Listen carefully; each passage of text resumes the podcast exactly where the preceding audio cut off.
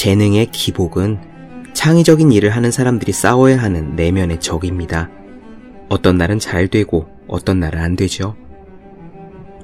상반되는 내면의 소리가 들립니다. 나는 천재야.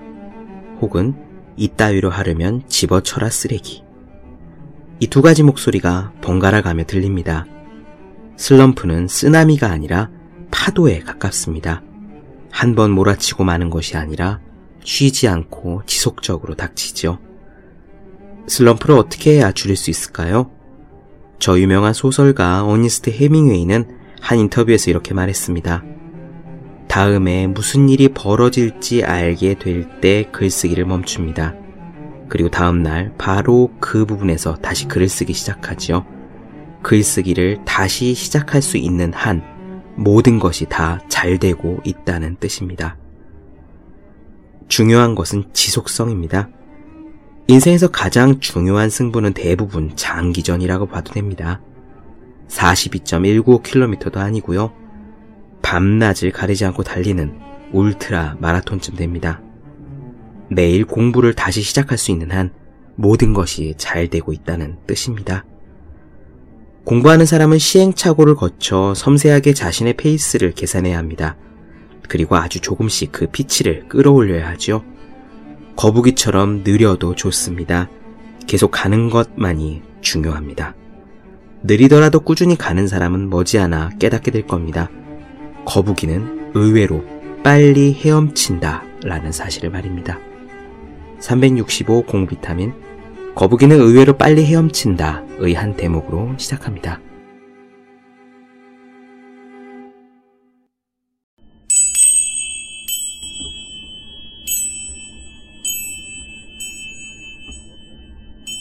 네, 안녕하세요. 본격 공부자극 팟캐스트 서울대는 어떻게 공부하는가 한지우입니다. 오늘부터 몇 번에 걸쳐서 지금 엄청나게 화제가 되고 있는 책 애덤 그랜트 교수의 Originals에 나오는 주요한 내용들을 좀 설명드리고자 합니다. 이 책의 부제는 굉장히 매력적이에요. 어떻게 순응하지 않는 사람들이 세상을 움직이는가? 애덤 그랜트 교수는 Wharton School의 최연소 종신 교수기도 하고요. 이분의 첫 번째 책 Give and Take 역시 세계적인 베스트셀러가 되었습니다.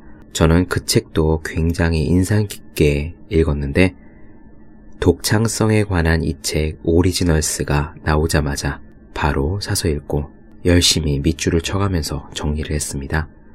제가 그동안 누차 드렸던 말씀과 비슷한 내용도 있고요. 또 듣다 보면은 와, 내가 이걸 몰랐네 하면서 굉장히 중요한 깨달음들을 얻어가는 포인트가 아주 많아요. 여러분들과 함께 나누고 싶어서 그 중에 몇 가지 내용들을 오늘부터 나누어 드리고자 합니다. 우선요, 이 책은 어떻게 에던 그랜트가 이 독창성에 관한 책, 오리지널스를 쓰게 되었는지 그 이야기부터 시작합니다.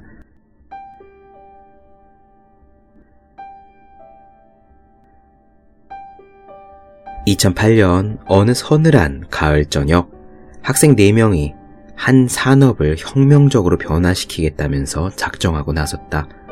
학자금 대출에 신음하던 당시 그들은 안경을 잃어버리거나 부러뜨린 처지였고 안경을 새로 장만하려 했지만 부담이 만만치 않다는 사실을 깨닫고 화가 치밀었다. 망가진 안경을 5년 동안이나 끼고 지내온 학생도 있었다. 그는 안경테를 paper clip으로 고정시켜서 쓰고 있었다. 그는 시력이 두 차례나 바뀌었는데도 새 안경 렌즈가 너무 비싸서 사지 못하고 버티고 있었다. 안경 산업계의 거대 공룡인 Luxottica라는 회사가 안경 시장의 80% 이상을 장악하고 있었다. 안경 가격을 보다 합리적으로 만들려면 이 공룡을 쓰러뜨려야 한다고 학생들은 생각했다. 토니 쉐이의 제포스가 신발을 온라인으로 판매하면서 신발 시장을 변화시키는 모습을 지켜본 그들은 안경 산업에서도 똑같은 시도를 해보면 어떨까 생각하게 되었다. 이 학생들은 그런 생각을 친구들에게 넌지시 말해보았지만 그럴 때마다 친구들로부터 핀잔이 쏟아졌다. 친구들은 도대체 누가 안경을 인터넷에서 구매하느냐고 했다. 사람들은 안경을 직접 써보고 산다는 얘기였다. 그게 기발한 아이디어라면 벌써 누군가가 했을 거야 라는 소리를 학생들은 귀가 따갑게 들었다. 네 명의 학생들은 하나같이 소매업, 패션, 의복뿐만 아니라 전자상거래와 기술 분야에도 문외한이었다. 학생들은 자신들이 구상한 사업이 황당하다는 얘기를 귀가 따갑도록 들었음에도 불구하고 연봉이 쏠쏠한 일자리를 내던지고 회사를 차렸다. 그들은 안경점에서 보통 500달러에 팔리는 안경을 온라인으로 95달러에 팔고 안경 하나가 팔릴 때마다 개발 도상국에 안경 하나를 기부하기로 했다. 이 안경 사업의 성패는 웹사이트가 제대로 기능하는 데 달려 있었다. 웹사이트가 없으면 고객들이 상품을 보거나 구매할 수가 없기 때문이다. 우여곡절 끝에 웹사이트를 완성한 그들은 2010년 2월 웹사이트 오픈이 예정된 전날 새벽 4시에 드디어 웹사이트를 인터넷에 개설하는 데 성공했다. 학생들은 소설가 잭 케루악의 글에 등장하는 두 인물의 이름을 조합해 회사 이름을 Warby Parker라고 지었다. 학생들은 하루에 안경이 한두 개라도 팔리면 다행이라고 생각했다. 하지만 남성 전문 잡지 GQ가 그들의 회사를 안경 산업계의 넷플릭스라고 부르면서 그들의 첫 해 판매 목표치를 한 달이 채 못 되어 달성했다. 안경이 날개에 돋친 듯 팔리는 바람에 2만 명의 고객을 대기자 명단에 올려야 했다. 그들이 소비자의 수요를 충족시키기에 충분한 재고를 확보하기까지 9달이 걸렸다.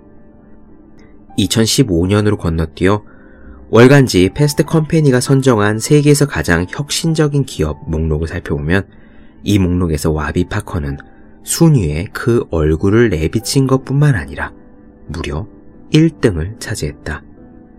과거에 이 목록에서 1위를 차지한 기업은 구글, 나이키, 애플 같은 것들이었다. 이 학생들은 설립한 지 보잘 것 없는 창업회사, 즉, 온라인 산업계의 신참내기 회사로서 종업원이 겨우 500명이었다. 하지만 5년 만에 이 4명의 학생들은 세상에서 가장 각광받는 브랜드를 만들어냈고 수백만 개의 안경을 가난한 사람들에게 나누어 줬다. 이제 이 기업의 연매출은 1억 달러를 달성했으며 시가총액은 10억 달러가 넘는다. 이제 2009년으로 돌아가 보자. 그해 와비 파커의 창업자 중 한 명이 나를 찾아와서 사업 구상을 설명하면서 자신의 회사에 투자해달라고 제안했다. 당신아는 그 제안을 거절했다. 그것은 내가 내린 결정 가운데 최악의 결정이었다. 나는 내가 무엇 때문에 그런 잘못된 결정을 내리게 되었는지 알아내고야 말겠다고 결심했다. 네, 애덤 그랜트는요, 이런 이유에서 독창성에 대한 연구를 시작합니다. 이 책의 제목인 오리지널스, 오리지널이란 독창성이란 뜻인데요. 사전적인 정의는 이렇습니다. 명사고요.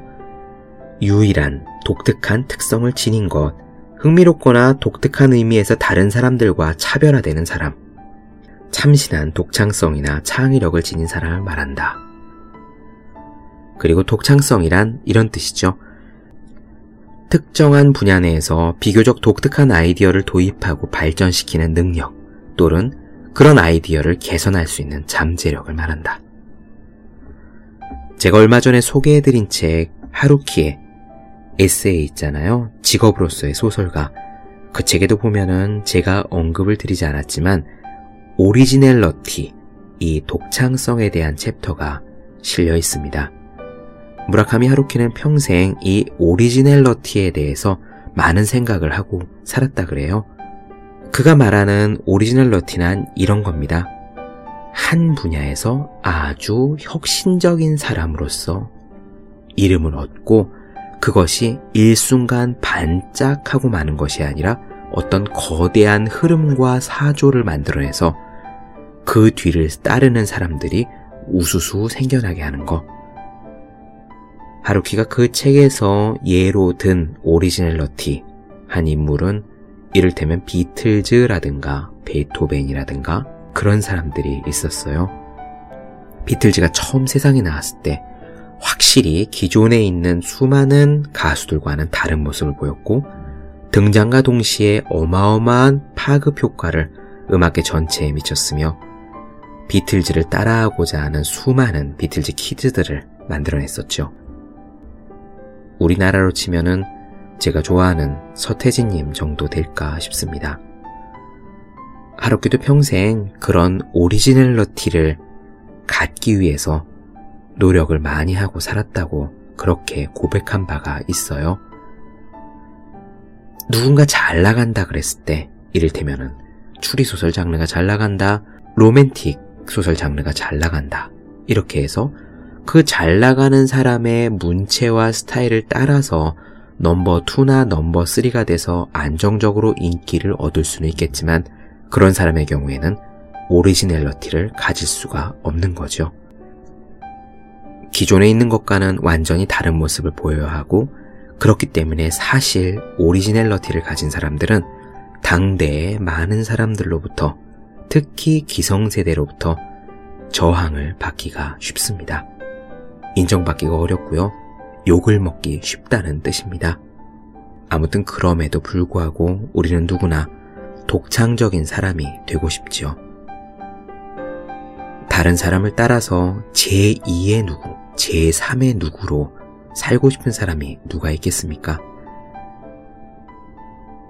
브루스리, 이소룡처럼 자기 자신으로 살고 싶은 것이 누구나 갖고 있는 소망이 아닐까 생각합니다. 이 오리지널스는 그러한 독창성을 어떻게 만들어내느냐에 대한 이야기인데요. 에덤 그랜트는 그 출발을 기존의 현상에 의문을 품는 데서 시작하는 거다라고 말합니다. 계속 읽어보겠습니다. 얼마 전 경제학자 마이클 하우스먼이 고객 상담을 하는 직원들 사이에 재직 기간이 차이가 나는 이유를 밝히기 위한 프로젝트를 수행한 적이 있다. 은행, 항공사, 휴대전화 회사 등에서 고객 상담 전화를 받는 3만 명의 직원들에 관한 자료를 확보해서 하우스먼은 그들의 직장 경력을 통해 직업에 대한 헌신을 설명해 줄 단어를 찾을 수 있으리라고 생각했다. 하우스먼은 예상하기를 과거에 이직이 잦았던 직원들이 더 빨리 그만둘 것이라고 예상했다. 하지만 조사 결과는 그렇지 않았다. 과거 5년 동안 5차례 이직을 한 직원들의 경우 5년 동안 같은 직장을 다닌 사람들보다 이번 직장을 그만두는 확률이 더 높지는 않았다. 다른 단서들도 찾던 하우스먼은 연구팀이 그 직원들이 구직 활동을 할 때 어떤 인터넷 브라우저를 사용했는지에 관한 정보도 확보했다는 사실을 알게 됐다. 그는 브라우저 선택은 순전히 취향의 차이일 뿐이라고 생각했기 때문에 상관관계가 있으리라고 기대하지 않았다. 그러나 조사 결과를 본 그는 깜짝 놀랐다. 웹 브라우저로 Firefox나 Chrome을 사용한 직원들이 Internet Explorer나 Safari를 사용한 직원들보다 재직 기간이 15%더 길었다. 이 조사 결과가 우연이라고 생각한 하우스먼은 직원들의 결근 자료를 가지고도 똑같은 분석을 했다. 그랬더니 마찬가지 결과가 나왔다. Firefox나 Chrome 이용자가 Internet Explorer나 Safari 이용자보다 결근하는 확률이 19%나 낮았다. 다음으로 하우스먼은 업무 수행 평가 자료를 분석했다. 판매 실적, 고객 만족도, 평균 통화 지속 시간 등에 대해서 거의 300만 건의 자료를 모아서 분석했다. 그 결과 와이어폭스나 크롬을 이용하는 직원들의 판매 실적이 훨씬 좋았고 평균 통화 시간도 짧았으며 고객 만족도도 높았다. 화이어폭스나 크롬을 이용하는 직원들은 인터넷 익스플로러나 사파를 이용하는 직원들이 입사 120일 후에야 달성한 업무 수행 능력을 90일 만에 보여주었다. 이것이 도대체 어찌게 된 일일까? 직원들이 오래 재직하고 더 성실히 일하고 업무 수행 능력이 뛰어난 이유가 브라우저에 있는 걸까? 그렇진 않다. 중요한 것은 브라우저 선호도가 그들의 습성을 반영한다는 데 있었다. 파이어폭스나 크롬을 이용하는 직원들이 모든 척도에서 높은 점수를 받은 이유는 무엇일까? 그 직원들을 차별화한 요인은 바로 그들이 브라우저를 획득한 방법이었다. PC를 구입하고 나서 처음으로 컴퓨터를 켜면 윈도우에 인터넷 익스플로러가 이미 내장되어 있다. 맥을 사용한다면 사파리가 내장되어 있다. 고객 상담 직원들 가운데 3분의 2가 내장된 브라우저를 그냥 사용했는데 그들은 더 나은 브라우저가 있지 않을까 의문조차 품지 않았다.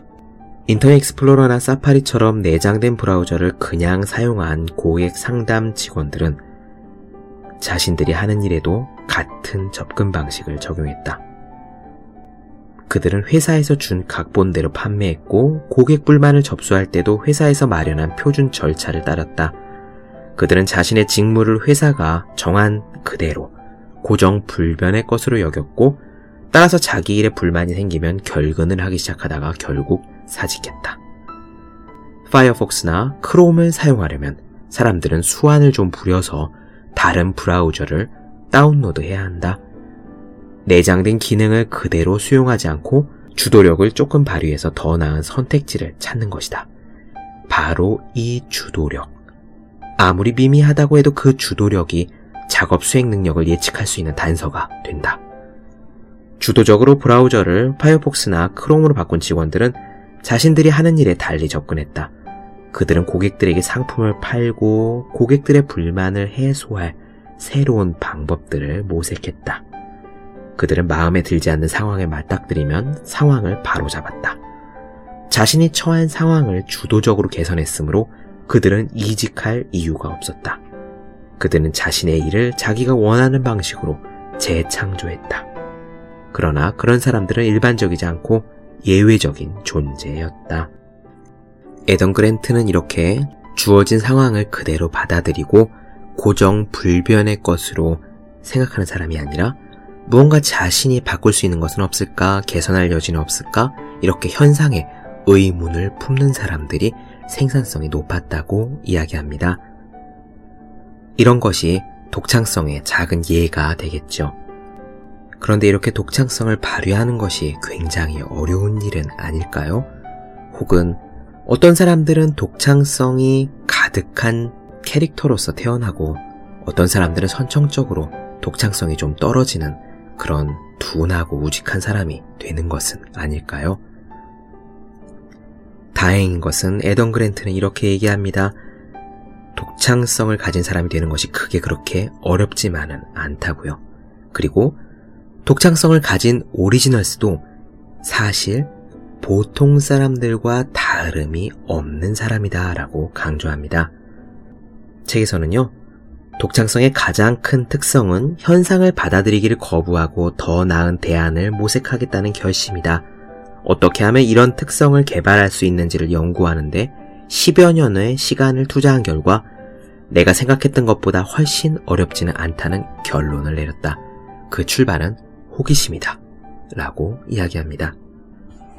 엄청나게 독창적인 사람들, 위대한 사람들도 근본적으로는 우리 보통 사람들과 다르지 않다. 이 부분은 굉장히 희망적인 이야기로 들립니다.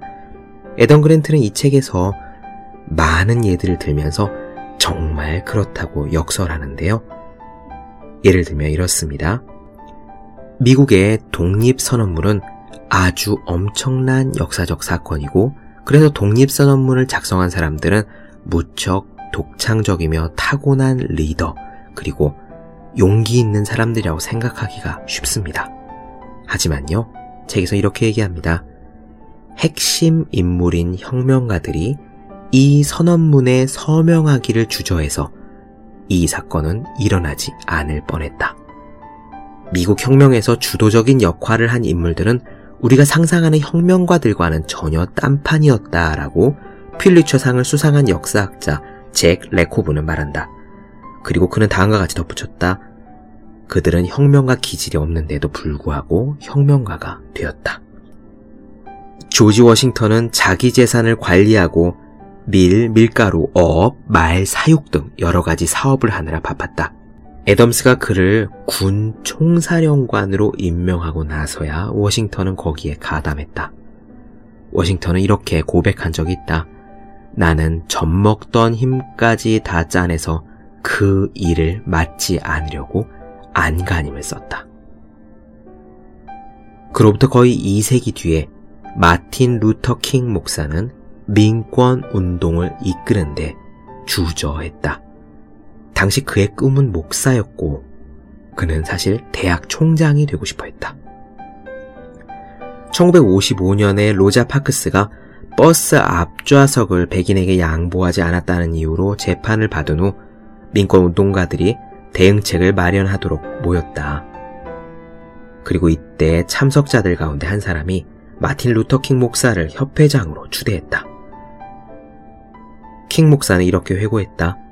일이 일사천리로 진행되어서 제대로 생각할 겨를이 없었다. 만약 충분히 생각할 시간이 있었다면 아마 그 자리를 고사했을 것이다. 미켈란젤로도 마찬가지다. 교황이 시스티나 성당 천장에 그림을 그려달라고 의뢰했을 때 그는 시큰둥했다.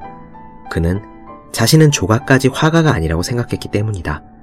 미켈란젤로는 그 일이 너무 부담이 되어서 피렌체로 도망쳤다. 하지만 교황의 집요한 부탁으로 그로부터 2년이 지나고 나서야 그는 붓을 들었다. 천문학의 발전은 코페르니쿠스가 지구가 태양 주위를 돈다는 사실을 발견하고도 그 연구 내용을 출간하기 꺼렸기 때문에 수십 년이나 지연되었다. 당시 코페르니쿠스는 따돌림과 조롱을 받을까봐 두려워 무려 22년 동안이나 침묵을 지켰고 자신의 연구 결과를 친구들에게만 몰래 보여주었다. 결국 추기경 한 사람이 그의 연구 내용을 알게 되었고 연구 결과를 발표하라고 격려하는 편지를 코페르니쿠스에게 보냈다. 편지를 받고 나서도 그는 4년을 더 버텼다. 이후 다른 젊은 수학자가 직접 팔을 걷어붙이고 연구 내용을 제출해서 출간하도록 했기 때문에 코페르니쿠스의 대업적이 세상에 우여곡절 끝에 빛을 보았다. 네, 이 책에는요, 얘들이 더 많이 나옵니다. 우리는 사실 잘 알지 못할 수도 있는 미국의 유명한 인물들 이야기인데, 핵심은 이거예요. 독창적인 사람들, 엄청나게 혁명적인 이 일을 앞에서 주도해서 벌인 것처럼 알려져 있는 인물들도 사실은 그 역할을 자발적으로 나서서 맡은 것이 아니라 안 맡으려고 어떻게 어떻게 하다가 겨우 그 자리에 서게 된 예가 많다는 겁니다. 독창적인 사람들도 타고난 오리지널스가 아니라는 뜻입니다. 정말 그럴까요? 독창적인 사람이 되려면은 굉장히 커다란 리스크를 감수해야 되는 게 아닐까요? 우린 무언가 혁신적인 일을 하려면 거기에 올인해야 되기 때문에 일상적인 삶도 포기하고 가정도 포기하고 우리가 가지고 있는, 누리고 있는 많은 것들을 포기한 채 거의 all or nothing, 뭐 아니면 도 같은 심정으로 매달려야 된다고 생각하기 쉽습니다. 그래서 무서운 거고, 그래서 함부로 나서기가 어려운 거죠. 에던 그랜트는요, 그 부분에 대해서 우리에게 다소 희망적인 이야기를 들려줍니다. 우선 아까 나왔던 와비 파커가 어떻게 됐는지 다시 이야기를 하겠습니다. 와비 파커가 창업하기 6달 전에 창립자들 가운데 한 명이 와튼 스쿨 경영대학원 강의실에서 내 수업을 듣고 있었다. 훤칠하고 붙임성 있는 닐 블루멘털은 비영리 단체에서 일한 경력이 있고 진심으로 더 나은 세상을 만들고 싶어 했다. 그가 내게 와비 파커의 사업 구상을 설명했을 때 다른 많은 사람들과 마찬가지로 나도 부정적인 반응을 보였다. 나는 닐에게 흥미로운 아이디어지만 사람들은 온라인으로 안경을 사지 않아 라고 말했다. 나는 그들이 정말 하기 어렵다고 생각했다. 첫 번째, 그들은 모두 재학 중인 학생들이었다. 정말로 와비파커가 성공할 것이라고 믿는다면 학교를 당장 중퇴하고 깨어있는 시간 전부를 회사를 창업하는데 쏟아 부어야 한다고 나는 닐에게 말했다. 이에 닐은 이렇게 대답했다. 실패할 경우를 대비해 대안이 있어야 해요.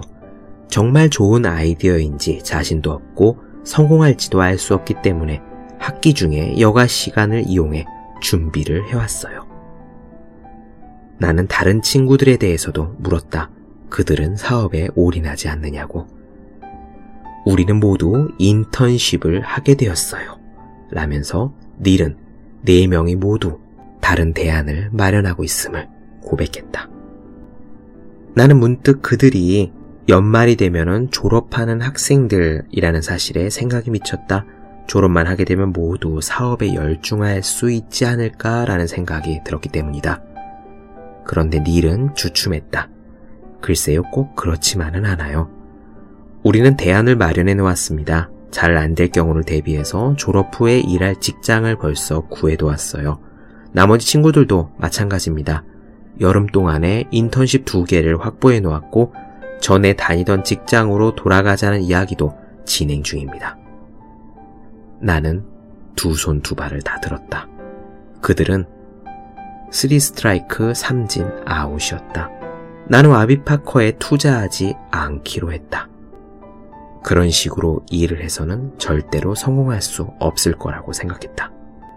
나는 와비파커 창립자들의 선택과 내가 생각하는 성공적인 기업가들이 선택한 길을 비교해 보았지만 일치하지 않았다. 닐과 그의 친구들은 믿음을 실행하기 위해 저돌적으로 밀어붙이겠다는 배짱이 없었다.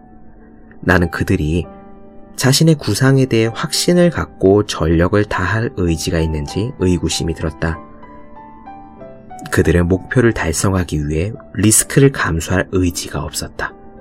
그들은 자신들이 가진 것을 모두 걸기는 커녕 실패할 경우에 대안을 마련하면서 위험을 회피했기 때문에 실패할 게 분명하다고 생각했다. 그런데 바로 그 점 때문에 그들은 성공했다. 왜냐? 대단히 성공한 사람들도 리스크를 감수하는 것 같은 용기 있는 겉모습을 한꺼풀 벗겨내면 그들 또한 두려움과 우유부단함과 회의에 시달린다는 것을 알 수 있기 때문이다. 우리는 그들을 자발적으로 행동하는 사람들이라고 여기지만 그들도 다른 사람들이 부추겨서 행동하는 경우가 종종 있고 다른 사람들이 시켜서 억지로 하는 경우도 있다. 그들은 기꺼이 위험을 감수하려는 것처럼 보이지만 실제로 그들은 위험을 회피하고 싶어 한다. 이제부터 흥미로운 이야기가 시작됩니다. 그리고 직장을 다니면서 무언가 다른 시도를 하시는 여러분들, 지금 하는 일은 이거지만 무언가 가슴 속에 품고 있는 다른 뜻이 있는 분들에게 희망이 될 수 있는 부분입니다. 계속해 볼게요. 경영학자 조지프 라피는 주목할 만한 흥미로운 한 연구에서 다음과 같은 간단한 질문을 던졌다. 창업할 때 다니던 직장을 계속 다니는 게 나을까? 아니면 그만두는 게 나을까? 그들은 전국적으로 5천명의 사람들을 추적했다. 조사 결과 재정적인 필요는 그들이 직장을 계속 다녀야 할지 그만둬야 할지 결정에 별로 영향을 주지 않았다. 이 조사 결과에 따르면 창업에 전념한 사람들은 대단한 자신감을 지닌 리스크 감수자인 것들로 나타났다. 직장을 계속 다니면서 창업을 함으로써 실패에 대비한 기업가들의 경우에는 훨씬 리스크 회피적이었고 스스로에게 확신이 없었다. 근데 결과는 어찌 됐을까? 연구 결과는 정반대였다. 직장을 계속 다닌 창업가들이 실패할 확률은 직장을 그만둔 창업가들이 실패할 확률보다 33%나 낮았다. 예를 들어보자 가장 혁신적인 기업 목록에 오른 기업들을 운영하는 기업가들은 창업한 후에도 계속 직장에 다녔다. 나이키 공동 창업자인 필 나이트는 1964년에 자동차 트렁크에 러닝 슈즈를 싣고 다니면서 팔기 시작했지만 1969년까지 본업인 회계사 일을 계속했다. 애플 원 컴퓨터를 발명한 후 스티브 워즈니악은 1976년에 스티브 잡스와 함께 창업을 했지만 1977년까지 본래 다니던 직장인 휴렛 패커드에서 엔지니어로 계속 일했다. 구글의 창립자인 래리 페이지와 세르게이 브린은 1996년에 인터넷 검색 기능을 획기적으로 향상시키는 구글의 알고리즘 방법을 알아냈지만 1998년이 되어서야 다니던 스탠퍼드 대학원 과정을 휴학했다. 레리 페이지는 이렇게 말했다. 구글을 창업하지 못할 뻔했어요. 박사 과정을 포기하게 될까 두려웠던 겁니다. 이처럼 본업을 유지하려는 습성은 성공한 기업가들에게만 적용되는 것은 아니다. 영향력 있는 많은 창의적인 인물들도 중요한 프로젝트를 성공시켜 수입이 늘어난 후에도 학업을 계속하거나 직장에 계속 다녔다. 브라이언 메이는 천체 물리학 박사 과정을 밟고 있던 중에 새로 구성된 밴드에서 기타를 치기 시작했지만 수년이 지나고 나서야 비로소 학업을 중단했다. 그가 전념한 밴드는 그룹 퀸이다. 그리고 얼마 지나지 않아 그는 We Will Rock You를 작곡했다. 그래미상 수상자인 존 레전드는 2000년에 첫 앨범을 냈지만 2002년까지 경영 컨설턴트로 계속 일하면서 낮에는 PPT를 만들고 밤에는 작곡을 하면서 주말에 공연을 했다. 스릴러의 대가 스티븐 킹은 첫 작품을 쓰고 나서도 교사, 건물 관리인, 주유소 직원으로 7년 동안 일했고 첫 소설 캐리가 출간되고 나서도 1년이 지난 후에야 소설 쓰기에 전념했다. 연재 만화 딜버트의 작가 스콧 애덤스는 자신의 만평이 처음으로 신문에 연재된 후 7년 동안이나 퍼시픽 벨에서 일을 했다. 왜 이 모든 창시자들은 모든 것을 걸지 않고 안전한 방법을 택한 것일까? 애덤 그랜트는 그 답을 주식 포트폴리오처럼 위험을 관리하는 데 있다고 합니다. 개인이 주식시장에서 아주 위험이 높은 고위험 투자를 할 경우에 다른 투자에서는 무척 안전한 투자를 함으로써 자산을 보호하는 경우가 많지요. 성공한 사람들은 주식 포트폴리오를 관리하는 방식을 일상생활에서도 적용한다고 합니다. 책에서 이렇게 말해요. 이렇게 위험 포트폴리오는 사람들이 삶의 한 분야에서는 위험을 감수하고 다른 분야에서는 관행을 따르는 이유를 잘 설명해 준다. T.S. 엘리엇은 기념비적인 작품 황무지를 썼고 그 시는 20세기의 가장 중요한 시로 칭송을 받지만 그는 이 시가 1922년에 발표되고 나서도 1925년까지 리스크를 감수하지 않으려고 은행에서 계속 일을 했다. 그 후 40년 동안 그는 안정적이고 질서 있는 삶을 유지하기 위해 출판사에 다니면서 부업으로 시를 썼다.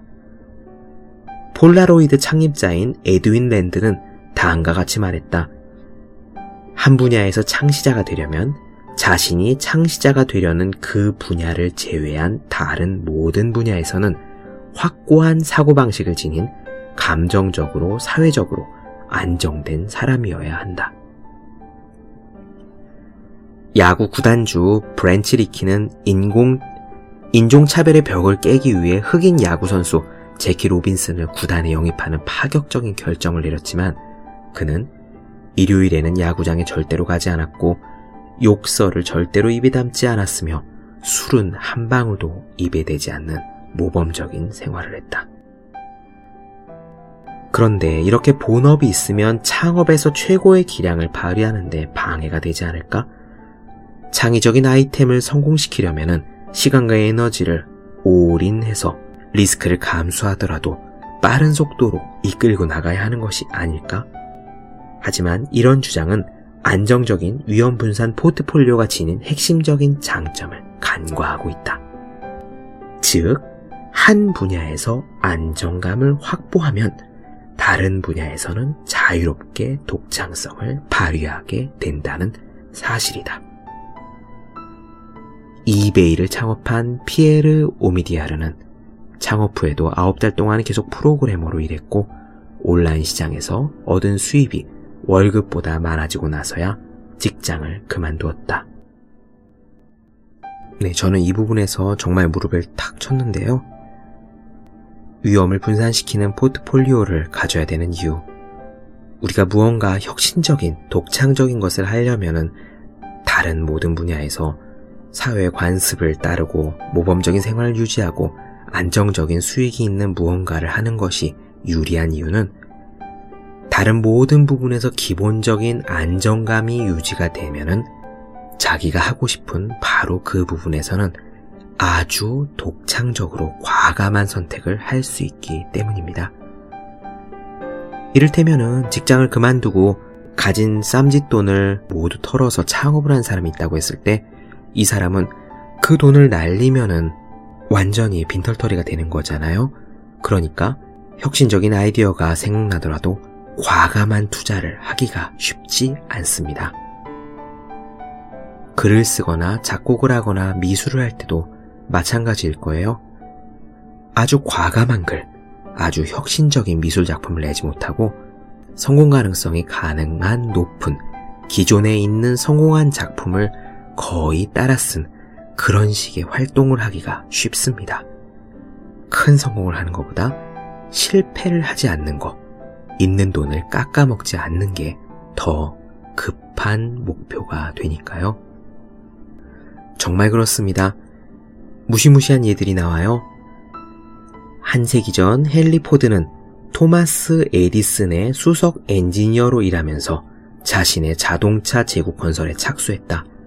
포드가 자동차의 새로운 시도를 하는 동안 에디슨이 그의 경제적 안정을 뒷받침해 준 셈이다. 포드는 카뷰레터를 만들고 나서 2년 동안, 그리고 특허를 획득하고 나서 1년 동안 계속 에디슨 밑에서 일했다. 빌 게이츠의 예를 들어보자 그가 하버드를 중퇴하고 마이크로소프트를 창업했다는 얘기는 유명하지 않은가? 그러나 빌 게이츠가 새로운 소프트웨어 프로그램을 판 것은 대학교 2학년 때이고 그는 그로부터 1년이 지나서야 학업을 중단했다. 그것도 아주 중퇴한 게 아니라 학교로부터 허락을 받고 휴학을 한 거다. 또 부모님으로부터 재정적인 지원을 받음으로써 자신의 위험 포트폴리오를 안정적으로 유지했다. 게이츠는 세계적으로 가장 큰 리스크를 감수한 사람이 아니라 가장 성공적으로 리스크를 완화시킨 사람이라고 말하는 것이 더 정확하다. 말콤 그레드웰은 뉴요커의 기고한 글에서 이렇게 단언했다. 많은 기업가들은 엄청난 리스크를 감수한다. 하지만 그런 사람들은 보통 실패한 기업가들일 경우가 많지 성공 신화를 쓴 기업가들은 아니다. 그래서요, 이렇게 위험 포트폴리오를 관리하다 보니까 아까 와비 파커 창업자 중에 한 명은 창업할 준비가 됐을 때 이렇게 느꼈답니다. 창업할 준비가 되었을 즈음 나는 이 일에 전념할지를 결정해야 되는데 그렇게 위험하다는 생각이 들지 않았어요. 엄청난 리스크를 감수한다는 느낌이 들지 않았습니다. 그러니까 소위 이런 사람들은 연착륙을 한 겁니다. 기존에 있는 것에서 다른 쪽으로 자연스럽게 넘어가도록 위험을 관리한 거죠. 그러다 보니 다른 쪽으로 갈아탈 때도 그게 그렇게 위험하다는 느낌이 들지 않습니다. 지금은 작고하셨지만 유명한 작가인 구본영 선생님 계시죠? 제가 알기로 그분은 회사에서 일을 하시면서 첫 책, 익숙한 것들로부터의 결별인가요? 그 책을 쓰셨는데 그 책이 성공을 하셨습니다. 하지만 큰 성공을 거두었다고 바로 회사를 그만두지 않고 2년 더, 두 번 더 책을 내면서 자신이 글을 계속 쓸 수 있는 사람인가를 스스로 시험을 해보았다고 합니다. 그 다음에 연착륙을 하는 식으로 작가 그리고 구본형 경영 구본형 경영연구소로 넘어가신 거죠. 그래서 애덤 그랜트는 이렇게 결론을 내립니다. 독창성을 발휘하는 데 성공한 사람들은 대개 기존 체제에 의문을 제기한 사람들이다. 그리고 과감한 실행을 하기 위해서 나머지 부분에서는 위험 포트폴리오를 아주 안정적으로 운용했다.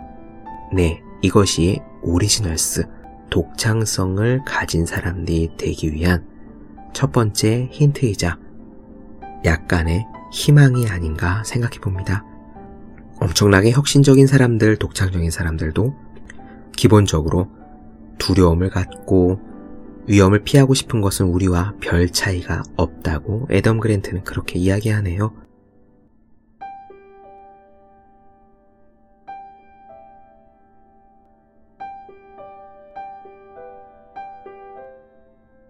네, 본격 공부작업 팟캐스트 서울대는 어떻게 공부하는가? 오늘은 오리지널스의 첫 번째 이야기를 나눠드렸고요. 나머지 이야기는 또 앞으로 계속 조금 더 말씀을 드리도록 하겠습니다. 더 많은 이야기가 궁금하신 분들, 질문사항이 있으신 분들은 제 네이버 블로그 허생의 즐거운 편지 혹은 다음 카카오 브런치 한재우의 브런치를 찾아주시기 바랍니다.